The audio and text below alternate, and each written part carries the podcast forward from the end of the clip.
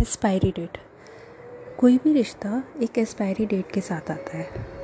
जैसे आप इसको ऐसे ले सकते हैं हम लोग कि अगर कोई प्रोडक्ट हम एक्सपायरी डेट के बाद यूज़ करते हैं तो चांसेस ज़्यादा हो जाते हैं कि वो हमें हार्म करेगा।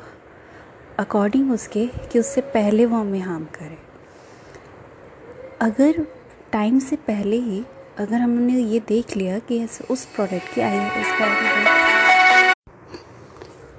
और उस एस्पायर और उस प्रोडक्ट को अगर हमें पता चल जाए कि वो पहले किस डेट पे एक्सपायर होने वाला है तो हम उसको पहले ही यूज़ कर लेते हैं।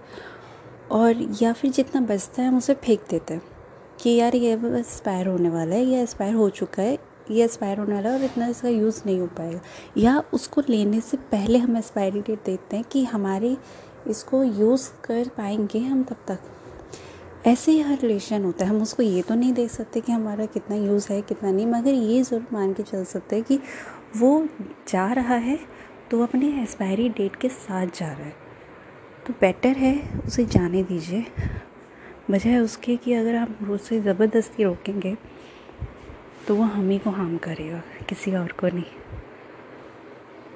अपने आप को बचाए रखना बहुत ज़रूरी होता है।